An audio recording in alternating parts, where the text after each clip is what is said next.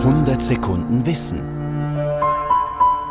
Und die Welt durchs Loch betrachtet, durchs runde Loch der Emmentaler Käsescheibe, die Sie ja vielleicht gerade im Begriff sind, sich aufs Brot zu legen. Denn Schweizer Käse hat Löcher zu haben. Das sagt zumindest der internationale Volksmund.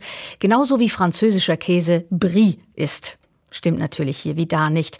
Aber sei es drum, als Symbol hat der Schweizer Löcherkäse auch anders Karriere gemacht, als Sinnbild für die Risikoanalyse nämlich. Thomas Weibel über das sogenannte Schweizer Käsemodell. Irren ist menschlich und wir alle machen Fehler. Daher verfügen komplexe Systeme wie Flugzeuge, Kliniken oder Kraftwerke über ein ganzes Arsenal von Schutzmechanismen, Alarmen, Barrieren oder Abschaltvorrichtungen. Diese Vorkehrungen sind in Schichten angelegt, sodass ein Fehler in einer Schicht spätestens von der nächsten aufgefangen wird.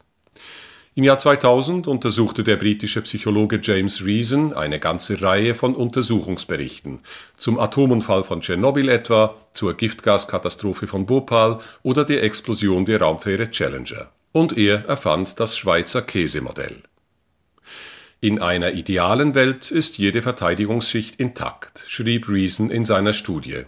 In der Realität aber sind Sicherheitsmaßnahmen eher wie Scheiben eines Schweizer Käses, die viele Löcher haben. Reasons Metapher leuchtet ein. Jede einzelne Käsescheibe mag zwar da und dort ein Loch haben, aber kaum je an derselben Stelle wie die nächste. Und doch zeigt die Erfahrung, dass irgendwann irgendwo lauter Löcher übereinander zu liegen kommen und ein Fehler bis zur Katastrophe durchrutscht. Um zu verhindern, dass so etwas passiert, greifen Fachleute bei der Risikoanalyse bis heute zum Schweizer Käsemodell. Sie suchen nach Löchern, zum Beispiel zu ähnliche Arzneimittelpackungen in der Spitalapotheke, die, wenn dicht an dicht gelagert, zu Verwechslungen führen können. Eine neue Käsescheibe kann vorsehen, dass die Medikamente anders verpackt und nicht mehr am selben Ort gelagert werden